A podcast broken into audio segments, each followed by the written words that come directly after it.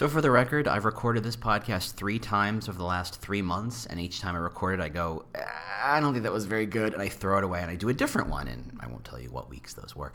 Um, but this is something that's been on my head for a while. It's been in my mind. It's been something I've been kind of kicking around for a while. I think it's percolated long enough. I'm really hoping, having recorded this, this actually goes live. Uh, so we're going to talk about challenger brands. Uh, came up in a conversation a couple days ago, and I got a sense that it wasn't completely well explained, and I wanted to dive into it because there's a lot of opportunity. There's a lot of meat in this concept of a challenger brand that we don't get a chance to explore usually. So I'm going to talk about challenger brands today. I think everybody who owns an employer brand or thinks about employer brand should absolutely listen for this one. This is going to be a good one. I hope. I hope I record it and finish it and like it. Really, uh, I've set the bar pretty high for myself. So uh, there you go. We'll be right back. Welcome to the Talent Cast, the world's most caffeinated employer brand and recruiting podcast. I'm your host, James Ellis. Thanks so much for listening. If this is your first time for joining in, we do things a little differently. We try and do deep dives. There's not a lot of interviews here, there's not a lot of news here. This is about how do we get smarter and better. And that means how do I get you smarter and better? How do I get you to think about these problems at a deeper level so that you can solve them and look like a genius to your boss? If this isn't the first time you've been here, thanks so much for returning. Feel free to share with your friends, your coworkers, your boss. I don't know. Uh, we really do appreciate that. All right, let's get into it. Hey, James Ellis here. How you doing? The housekeeping is as follows. Going to be at Transform in two weeks in Boston. You should go. If you haven't bought a ticket, it might be too late. Uh, but the live stream is available places. I keep getting emails saying, "Hey, would you like to be on part of the live stream?" I'm like, yeah, I think I'm gonna be on part of the live stream. So people are offering live streams. Otherwise, I'm gonna be at RecFest in London. Gonna be at SRSC in Philly in August. And uh, what else am I doing? I got stuff. Oh, I'm in Minneapolis in Joel in, in September, and you know stuff. So uh, if you want more information, if you want show notes, if you want to stay on my email list and just say what's up, you know where to go. It's thetalentcast.com. It's saltlab.com. It's uh, you know, employerbrand.consulting, and you know, so many different websites. I have to figure this out. So anyway, Challenger Brand. So let's just start. I, you know how much I love to start with definitions. I really do. I got back for yesterday. I was in um, uh, beautiful Bettendorf, Iowa. I say it's beautiful. I don't know. Um, I was there for a heartbeat. Um, talking about if you if anybody talks to you about employer brand, it doesn't start by defining what an employer brand is. They're selling you something and they're not doing a great job. So let's start with the definition of a challenger brand. A challenger brand is the idea let's call and we'll embrace consumer marketing to start before we move it over employer branding. It's this idea that in any given market, cars, computers, speakers, pens, phones, watches, whatever it is, there is a brand leader. That is the number one brand in that space. So if you're talking about uh, you know, and actually, I don't know who we'd be talking about. For cars, it's you know, it was Toyota for a minute, it's Ford, or it's whoever. There's big, big, big brands. The number one brand of cars, the number one company. They are the number one in the space. You know, if it was a search engine, Google would be the number one search engine by a by a country mile, as it were, if that's a phrase that you understand. And frankly, I don't know that I do. Um, but Google's number one. It has like something like 80% of the market share or something, right? It's, it's the number one search engine. Why use any other search engine, right? If that's the, that's by the way the power of network effects. If Google has 51% of the market, more people will focus their websites on Google because they have slightly more um, uh, audience. So therefore, any work they do should be focused on the largest possible audience. By focusing their content on Google, Google will send them more people because that's you're optimizing for Google. It's literally called search engine optimization. There's a whole industry, you know about it. Um, and the more people you send to it, the more you optimize for, and suddenly your 51% becomes effectively as close to 100%. That's how networking effects work. But the trick is, in a world where there's a market leader, there are many, many, many, in some cases, many, many, many, many, many, many, many, many non-market leaders, right? The people who are not number one. And the concept of a challenger brand is the sense that not only are we not number one, and being in a brand position is kind of like playing poker for those who've seen Rounders, right? The size of your chip stack is literally a weapon in the fight. If you have twice as much money as someone else, you can use that money to push them around. If you're if you have a smaller set of chips, you have to be much more judicious. judicious. You have to be much more conservative. You have to play very different tactics. You have to be a challenger. So being in a space where you, you have the most chips, you have the most customers, you have the biggest market share, etc., allows you certain things and to do certain things that others can't right? It's the networking effects. Google gets to do things and make proclamations. Hey, everybody! Here's the here's a, here's an example you might know. Google is allowed to say crazy things like, "Hey, if you want your jobs to show up, you have to list your salary. That's just how it's going to be." Now, if Google wasn't Google, if Google was just some startup in the middle of nowhere saying that, we'd all laugh it off and say that's a cute idea. That's that'll never work. But as a market leader in a space, though it's questionable whether it's a market leader in the recruiting space yet. Separate conversation. Um, but as a market leader, it gets to dictate terms. It gets to make demands. It can use literally the size of its chip stack to push the other players around. I've decided the industry needs to do this, so therefore I will move everybody in that direction because I have that kind of power. That's the market leader position thinking. That's great. Now, the challenger brand says there's two other kinds of people besides the market leader. There are those who are content in their not market leader space, and there are those who are not content in their not market leader space. That is to say, if you're number two or number three, are you cool being number two and number three? Or are you not cool being number two or number three? That doesn't sound crazy when you think about it, right? There are plenty of companies that are perfectly satisfied being number two or number three. It's a profitable space. Someone else is leading the pack. All you have to do is kind of surf on their their their trail and just say, okay, you you you blaze the trail, and I'll walk right behind you, and I will be content to be number two because there's a higher profit margin potentially the way I've set this up, right? Plenty of companies are super successful. That's why car companies don't go out of business. That's why, uh, you know, they can, you know, smaller car companies, people who are not number one in the market, they can be incredibly profitable.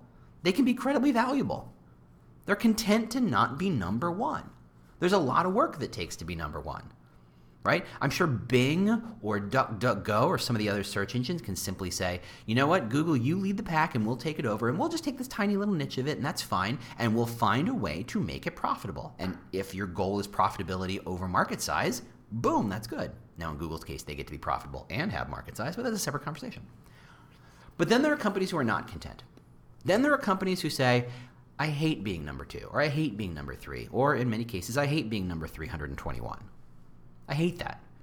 Now, if you want to move from number three to number two, it might make sense to simply say, well, what does number one do that's works so well?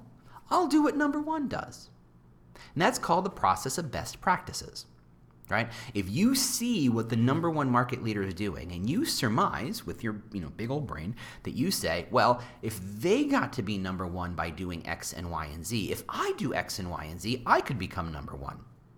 Except that's not quite how that really works in real life, is it? You become number one by trying things that no one else has done. If someone, if it's already been done, why would you be number one? What would make you so special that you become number one by doing the stuff that everybody else did? How do you differentiate? Right? So it bears some thought to say perhaps being number two or number three, the goal is not, if you want to be number one, you have to do it differently. You have to reject best practices. Best practices are a bit of an albatross around our necks, and for whatever reason, HR loves best practices, and that trickles down to recruiting to some extent.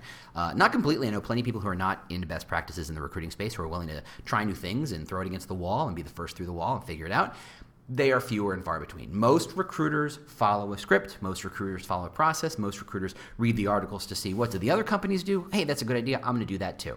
There's nothing wrong with that. There's nothing wrong with looking and seeking good ideas from outside your company. In fact, you should pay attention to what's happening outside your industry, understanding the context, getting a good idea. If seeing what another company does sparks a good idea in you, that's great.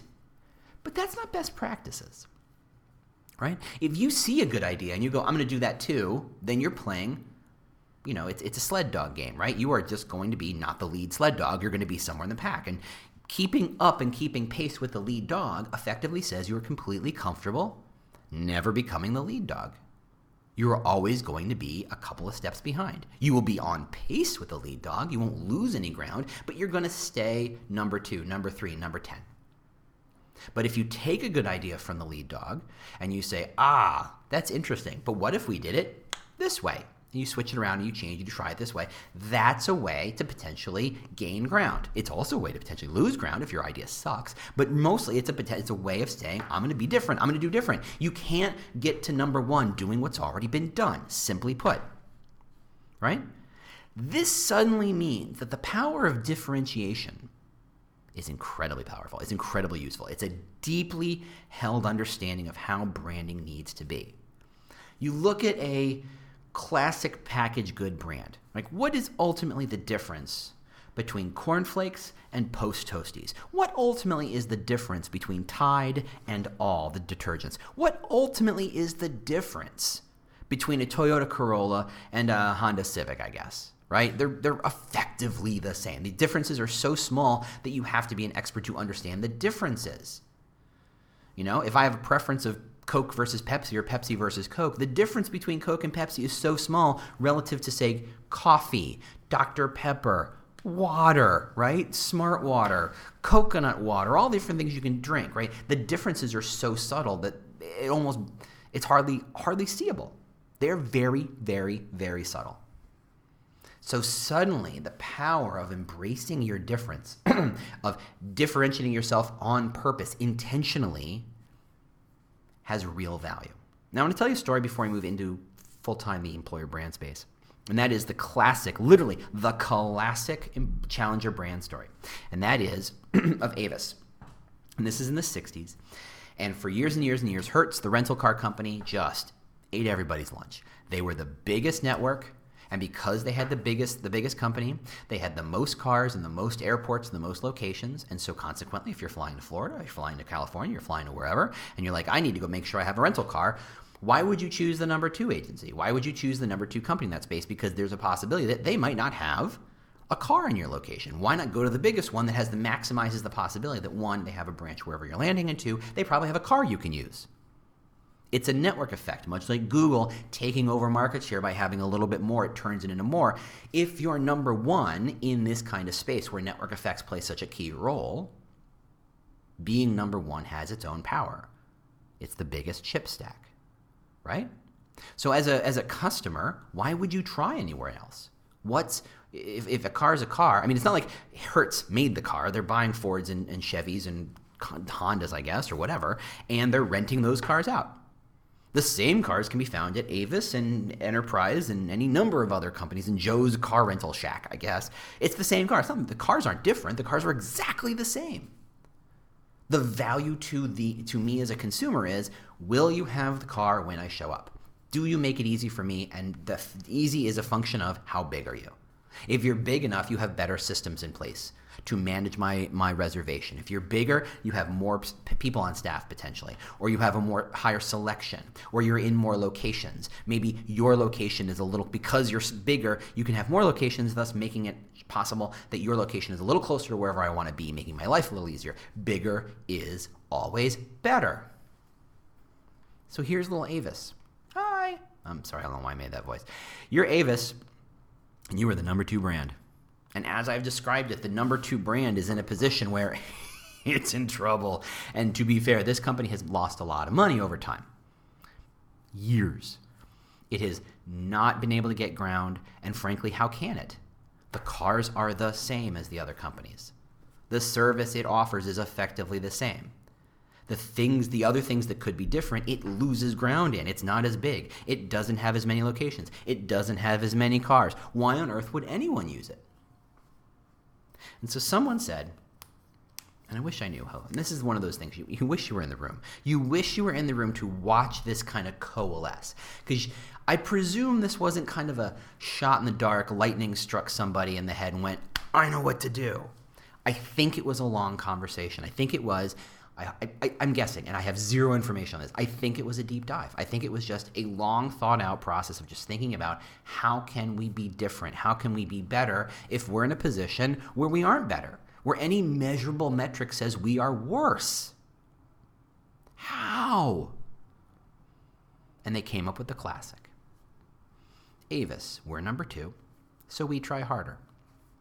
Now we're going to unpack this for a minute because I think th- this is like an ep- this is like The Godfather. This is like uh, this is a rich text, as my as my friend Merritt would say. Hey Merritt, you don't listen to this podcast. Um, she's a she's a movie person, right? Um, it's a it's a it's a rich rich text. There's a lot of stuff to unpack here. So let's talk about it. So let's talk about the concept of saying Avis we're number 2 is ludicrous. Here you are in a world where being number one gives you all the value, all the power comes from the network effects for being number one. To state at the beginning that we're number two is is is is walking. I mean, it's not even walking a tightrope; it's jumping off a cliff. That's crazy. You're effectively saying, "Why would you? We're just number two. Don't mind us. Go talk to Hertz over there. They're number one." You're begging people to leave. The chutzpah of this thought, the chutzpah of this challenge. I mean, you got to imagine the process that when they pitched this thing. Again, I wanted to be in the room. We're number two. Unbelievable. We try harder. What? Mm, wow. Suddenly, you turn that dive off a cliff into the ability to fly. Right? Not only are you number two, you're saying, don't bother us. We're a dead horse. Shoot us. We're done. We're toast. We're of no value to you. We've got two chips and a dream in this card game. Don't mind us. Oh, but because of that, we try harder. Now put yourself in, in your shoes, right? Think about that. It's a pretty bold claim but it's also a self proving claim. If you're number two, of course you have to try harder. Of course you do. It's unstated that before that had never been stated because you're number two, you have to try harder, you have to move forward. But now you're stating it. In fact, you're building your entire brand on this concept that we I guess we have to try harder. Look, you have it's it's it's, it's akin to one of those uh, used car salesperson or the furniture salesman goes, "Oh, we lost our lease. We have to sell our stuff. Hey, look, the world put us in a bind. You get to take advantage of us," which is always bullshit. But here in this case, you can say, "Look, okay, yes, they are number two. It's true by any by any metric you can mind. They are in fact number two. And if I was number two, I guess I'd try harder too." And you can see how very quickly there's you don't need a lot of proving points behind that because it's prima facie true if you're number two, you have to try harder. You're not saying we're number two, so we're not as good. What you're saying is we're number two, so therefore we're actually, in some way, better. You're right. You're right. As because we're not number one, we don't have as many cars. We don't have as many locations. We don't have as big systems. We don't have all that stuff. If you, uh, for, for those of you in the U.S., you see those um, cell company, uh, mobile carrier commercials where you're like, look, we're not the number one widespread network, but the places we aren't are in the middle of nowhere, right? They're in the you know, they're in the middle of the Rocky Mountains where humans don't exist. Why would you pay a premium to get coverage in places you don't have to be? They're effectively saying, look, we have the number two coverage, but because of that, we can charge you half price. It's a very different valuation on what's important. But this is deeper. This deeper, this idea we try harder. Because what really is happening, it's saying, look, not only are we claiming to be number two, which is like blasphemy, we're actually using it to our advantage. We're not trying to be number one the way number one became number one. Because if, if, if, the answer was we wanted to be number one, what you would what that company would do was simply just borrow a butt ton of cash, buy a bunch of other little companies, install a bunch of locations, just splurge like crazy, make the most locations, make have the most cars, and become number one. You can buy your way in. The same way in a poker game, you can buy more chips. You could. You can absolutely buy more chips in many cases, right? And with that, they said, no, we're not doing that. We're actually leveraging the fact that we're number two and calling it an advantage mind blowing, mind blowing. And I'll, there's all sorts of articles that talk about how that one art, that one ad, and that one ad concept not only made the brand profitable in a year or two, and we're talking in, in, in terms of a million dollar profitable. It also, after a couple years, forced Hertz to change its tune. What used to be, we're the number one car brand, and effectively that's all you had to say, because again, network effects They had to change their tune. They literally had to respond to this upstart saying, because we're an upstart, we're better. Right? It's the same way when you see banks, new banks start. You've got massive banks and they, you know, they're stable. You know what they they do. They've been there forever. And the new bank comes and goes, because we're smaller, we get to be more nimble. That's a challenger thinking. That's a challenger brand thinking. They're saying, look, in what way are we different from other companies? And how is that actually better? That is challenger brand thinking in a nutshell. Using the difference to provide value. Now, again, if you're in a brand and you're like, look, we're the number six player, and that's fine. We're, we're perfectly content to getting whatever amount of value that is. But the trick is, we are in a world where network effects are key. Look at the data on Google that says if you are on you know the second page of a search result, you might as well be dead. Like the number of clicks on the first is on the first search result, the very top result that isn't an ad, and now that's getting fuzzy and complicated now that they make it less clear that those are ads. Uh, separate conversation. But the first result gets clicked like half the time, and the second result gets clicked half of that time and so on and so forth. And you see this very quick decay. So by the time, you know, the, the number of people who click page two is infinitesimal. Somebody once said the best place to hide a dead body is page two of your search results because nobody goes there. Right? The value of being number one becomes more valuable. And in a world where that you're seeing that lots of different places. If you're the number six brand in your space and you can only hire, and because of that, you can only hire second and third tier talent, are those second and third tier talents going to grow your business to become the number four brand and the number two brand and the number one brand? No, the number one tier of talent keeps them because that your, your number one brand in the space because they can hire the best talent. They get to come up with the biggest innovations. They get to work faster, whatever model you're talking about. And because of that, it maintains their number one status. So, following along and just doing what the number one brand does says we are going to stick to our cards and we're just going to play this out. We're just going to be boring. But the truth is, network effects saying there's no, you can't coast because eventually the number one brand starts to do things that you can't do and it leaves you in the dust that you will simply not be able to play their game anymore right so if you're your duckduckgo the number two or number three search engine relative to google okay, that's fine. You can play a challenger brand because in you have to play a challenger brand. You have to show some sort of difference. Otherwise, Google will leverage the fact that it has a mountain of cash to do things that no one else can do and will leave you behind. So let's talk about employer brand. Because now that you understand what a challenger brand really is, how do we play this out? And I think there's a difference. You can't, I mean, it would, be, it would be very easy and very facile to say, so do something different. And I, I, don't, you know, that yes, you should. You should always do something different. You should be always be willing to, to, to challenge things. Um, for those of you a long time listener, not long time listener, her, her, last time or the other time, uh, I talked to Lindsay Parks, um, who has just moved from employer brand to mark, consumer marketing, and I'm the, the, recording borked. It's dead, and I have to re-record it. And I'm sorry because it was a glorious conversation. So, Lindsay, hopefully we can find time to talk about. One of the things she talked about was this idea that as much as employer brand and recruitment marketing people think that they do pilots and tests and are willing to test things and change things and be agile, when you go to the consumer side, the level of agility, the speed, the number of tests, these are two week tests. I don't think I've ever seen a two week test in recruitment marketing. That consumer marketing just moves on uh, so much faster, not just a little faster, not just a lot faster, but like a quantum level of speed faster. Um, and I think you have to bear that in mind because as a challenger brand, you get to test, you get to try, you get to push on the consumer side. But how do you embrace that stuff on the inside as an employer brand? Now, first off, I think the key difference here is it's very rare to have a number one market leader.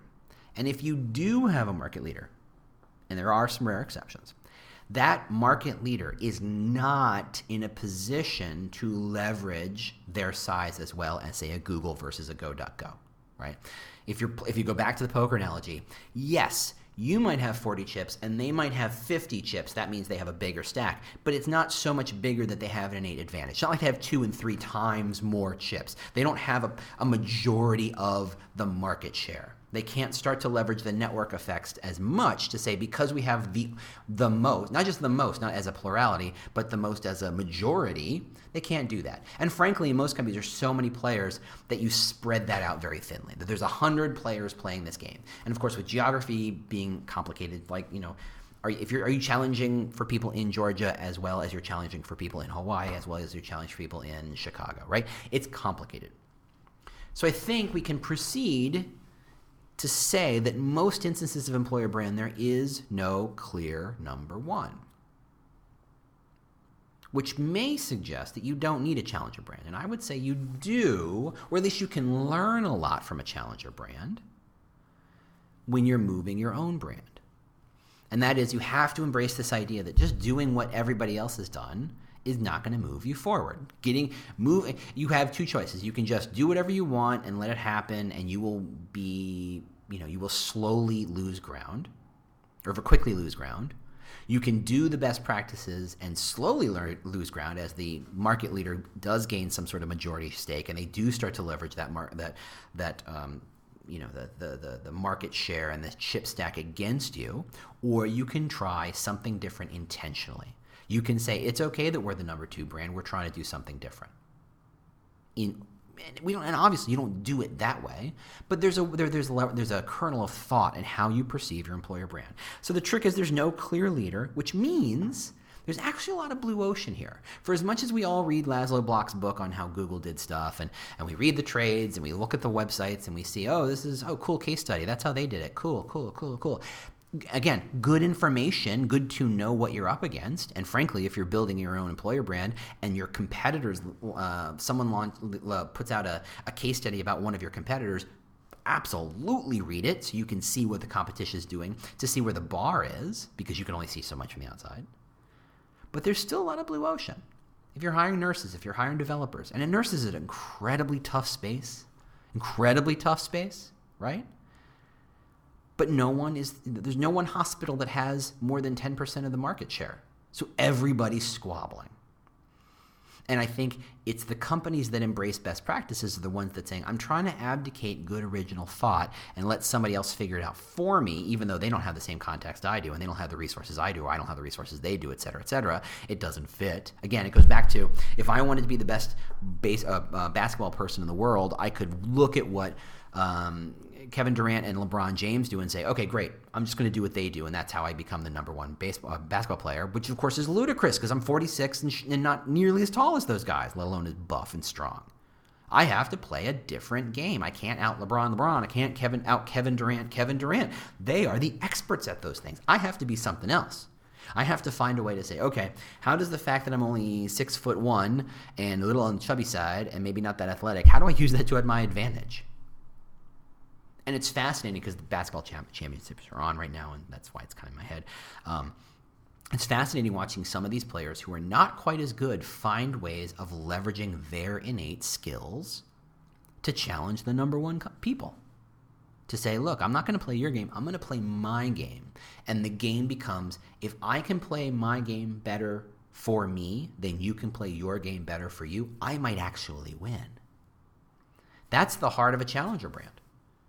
How do you move the playing field from where everybody says it is to this new space? Look at what Steph Curry did. Again, I'm sorry, in basketball notes, but Steph Curry literally, because his ability to drop a three from out of nowhere with, with unbelievable accuracy, literally changed the game. The game was how do you put the big, biggest dudes at, as close to the baskets as possible? How do you get them to start elbowing for space so they can jump up and put the ball in the hoop? And Steph's like, yeah, yeah, yeah. I'm not that tall. I'm not even that big. I'm, I'm, I'm a pretty thin dude. So I'm going to stay way back here and just pop them in from way outside the line where you guys never even thought I could take a shot. And it turns out I have like a 40% accuracy, which is insane. Literally changed the game. He literally said, the game is not by the net, the game is way out here on the perimeter of the three point shot. And frankly, the better he does, the more he can take another step back before he makes that shot. Suddenly, the game is way beyond the perimeter. It's in a space where we never thought it could be. He didn't try to out LeBron LeBron. He didn't try to out Kevin Durant Kevin Durant. He tried to be the best Steph Curry he could be. Now, ironically, Kevin Durant's learned a few tricks or two, but, but Kevin's still going to be Kevin. Okay, we got to stop talking about basketball because this is turning into a whole sports cast. ESPN should not sponsor this podcast.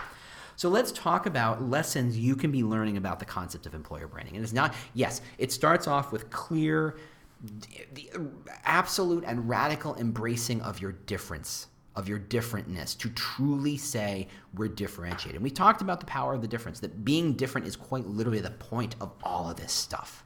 You want to be Tide or all? Well, it helps if you were owned by the world's biggest product, you know, uh, consumer brand company. But otherwise, if you're a new upstart you know, laundry detergent, you have to say why you're better. You have to be different in some way. You have to be so, not just a little different, but so clearly different that some segment of the population goes, that sounds really interesting. I want to try that. If you simply say, we're Tide, but we're two cents less, but because we're not number one brand, we're harder to find and we're not at every store, guess what? Tide wins. Tide can leverage the fact that it's one of the big brands in the space and can elbow you out. So you have to make the difference so clear, so unique, so powerful, so meaningful that people, a segment of people can't, can't help but say, yeah, I'll try that. That sounds interesting, right? Think of the first person who tried bought a Roomba. that is ludicrous. I'm sorry, you're spending $1,000 on a robot that can kind of sweep some of the dust bunnies off your hardwood? That's nuts. That is nuts. Because for a 100 bucks, I can buy a perfectly valid vacuum cleaner that can go on pretty much any surface. I mean, it's a piece of junk. I have to throw it out after a year. And the bags are pain in the ass to change. And I have to push it myself and I have to plug it in and unplug it. But, you know, whatever. Roomba didn't say we're a little better than a $100 ro- uh, vacuum. We said we are a radically different thing. You never have to touch us. We'll take care of all that stuff. That's it it had to completely move the game. The field went from how cheaply can I make a vacuum cleaner that sucks up dirt off a carpet to what if we ignored thick carpet? What if we ignored the person? What if we did you know did something very different? It's not a little different. It's not 2% different. It's radically different. And so when you're thinking about your employer brand, you can't think in terms of 2 and 3%. You have to think in terms of quantum shifts. How can I say we are just so different about this thing? Because the other part of employer brand, we've talked about this before, is that it's not about quantity. You're not trying to get a million ap- uh, applicants. In the same way that Tide or All wants millions and millions and millions of people to buy it, you don't. You want five good applicants per candidate, or for candidates per application, per rec, rather. Man, long podcast. You only want a handful of people because anything else is wasted energy. And chances are you're going to end up sucking those people up and you're going to have to review them anyway. And maybe there's some software that will help you filter and, stack rank them and rate them or whatever. That's fine. That's cool. Whatever you need. But ultimately, you just need a handful of people. So you don't need to be the number one leader to make an impact and hire great talent. You need to be the number one leader in something different to hire the best talent and to make a real difference. If you're the number two consumer brand in your space, and you know that the number one consumer brand in your space is, is, is just as desperate to hire talented people as you, they're going to leverage the fact that they're number one. In fact, the, what happens is very often is that being number one becomes a disadvantage because they play safe. They say things like, well, we're the number one brand. We can't do the crazy stuff because it might damage our reputation, it might damage our brand. Because of the level of risk involved in being a challenger, in trying new things, we're much more risk averse. And to the people who say risk adverse, that's wrong. It's not adverse, it's averse. Risk averse. Just so you know, just been on my head. So, as the challenger brand, you actually get a chance to try new things that other companies won't. And it's very possible for the number two and number three and number 10 brand to compete for the best talent, for the top tier of talent with the number one company if you can provide a level of differentiation that makes that a segment of the candidacy of the top tier say, oh, that's interesting. I want to be part of that. And that's why we talk about motivations and that's why we talk about positioning to say, this is how you do- stop playing the, the LeBron game and you play your game because your game is just as valid as LeBron James. LeBron's really, really good at that game. So don't be LeBron, be you. Just be the best version of you. Be different. Figure out how to make basketball chess. Figure out how to make basketball. How fast can you file tax filings. I don't know, something. Whatever you're really good at, just be so good at it that you change the game. It's doable. And always reject best practices where possible. Look, there's some best practices that are just standard. There's like, hey, look, maybe write a better job posting. Hey, maybe put a title in job posting. Hey, um, you know, there's legal requirements for some of these pieces. There are not many of them. There are not many best practices that you absolutely must have. If you're a small enough company, I say reject the ATS altogether. There are other ways of connecting and engaging with people. Look, I was talking to to, to Shane Gray over at Clinch, and you know our conversations always tend to be around things like, look, what if you absolutely, how, if you really want to be a challenger brand, you would absolutely reject the concept of the application, right? Current best thinking, best practices in recruitment marketing is how do you get your applic- your jobs posted as far and wide as possible to collect the biggest, use the biggest net to troll for the biggest number of applicants. Quantity, quantity, quantity. And if you're really focused on being quality focused, what if you literally remove the application process? Into which everybody goes, what, what, what? What if you said, said instead, we need you to read these three articles and watch this video? And having read these three articles and watched this video in totality, we'd like to have, if you're still interested and you have some base skills, here's the application process. And it's handed to you. It's literally like, here's the special magic URL where you get the golden ticket to go and apply. Now, that is absolutely ludicrous to most of us. But I think Shane's right. I think Shane's 100% right. I think the concept of the, the best practice is the ATS and making everybody else jump through your hoops. The inverse of that is saying, mm-mm, mm-mm. we know what we provide. We know the value of working here. And we're going to share it with you so that you understand what you're getting into. So you understand the company and the culture and the brand and the job and the role and the mission and all that stuff before you ever even bother handing us a resume. Are you going to have fewer resumes, fewer applicants? Yes. Is that a good thing? Yes. Because it turns out the more people touch your content, the more people understand about you, the better your interviews are, the more likely they are to accept your offers.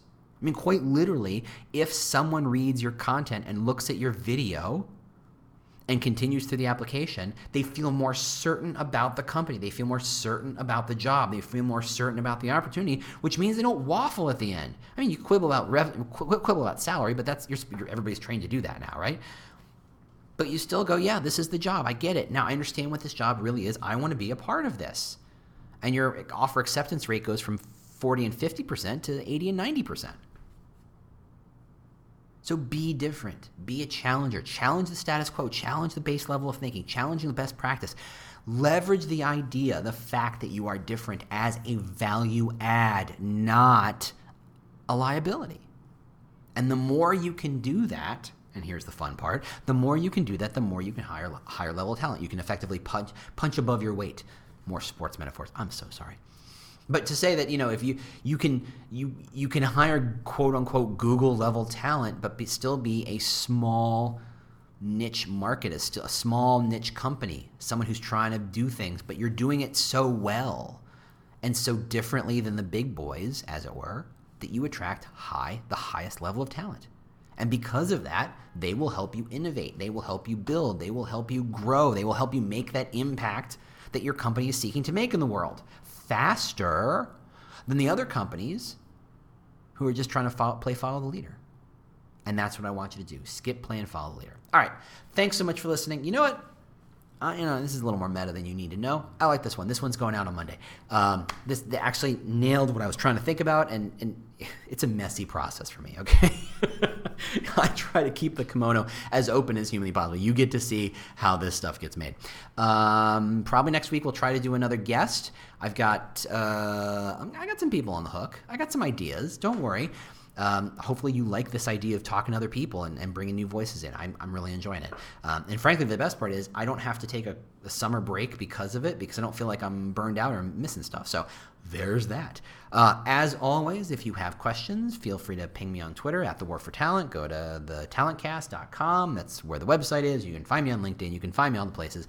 I always love your questions. I love your ideas. I want you to challenge me, right? Um, oh wow, here here's a fun little meta term. Um, when I built this podcast, I started with I, literally you can see very early on. I started with a few interviews, and I decided I was bad at interviews, even though the standard way of doing a podcast like this is you interview people. And I literally said I'm going to do it differently. I'm literally going to do it differently now. In this market where Chad and Cheese have two and three times my audience share, Chad and Cheese are going to do it their way, and they're going to do it their way, and they're great at it. But I'm not going to try and be Chad and Cheese. I'm going to be me.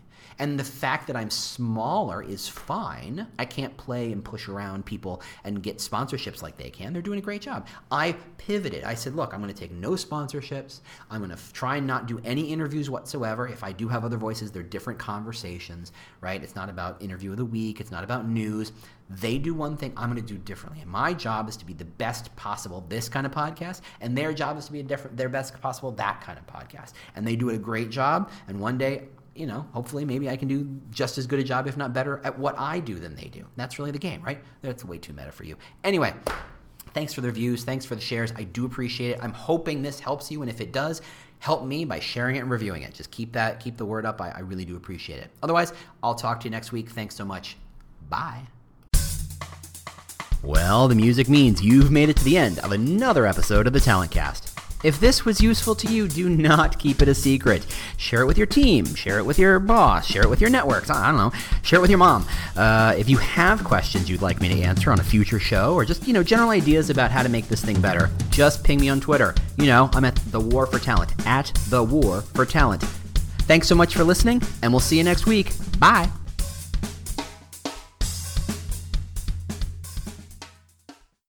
The world's best known investor and Wall Street expert, Warren Buffett, once said Wall Street is the only place that people ride to in a Rolls Royce to get advice from those who take the subway. Mr. Buffett's quote is remarkably accurate, but how many people would rather receive advice from him than someone simply guessing? Welcome to Buy, Hold, Sell, your single source for Wall Street knowledge and profitable guidance. Please join me, Todd Schoenberger, and fellow trader Tobin Smith, as well as host Veronica Dudo, for a podcast known to move the needle for investors. Tobin and I are seasoned Wall Street executives with deep investment experience, and we are prepared to share our advice to those who choose to listen. Download Buy, Hold, Sell today on the Evergreen Podcast Network or your favorite podcast channel.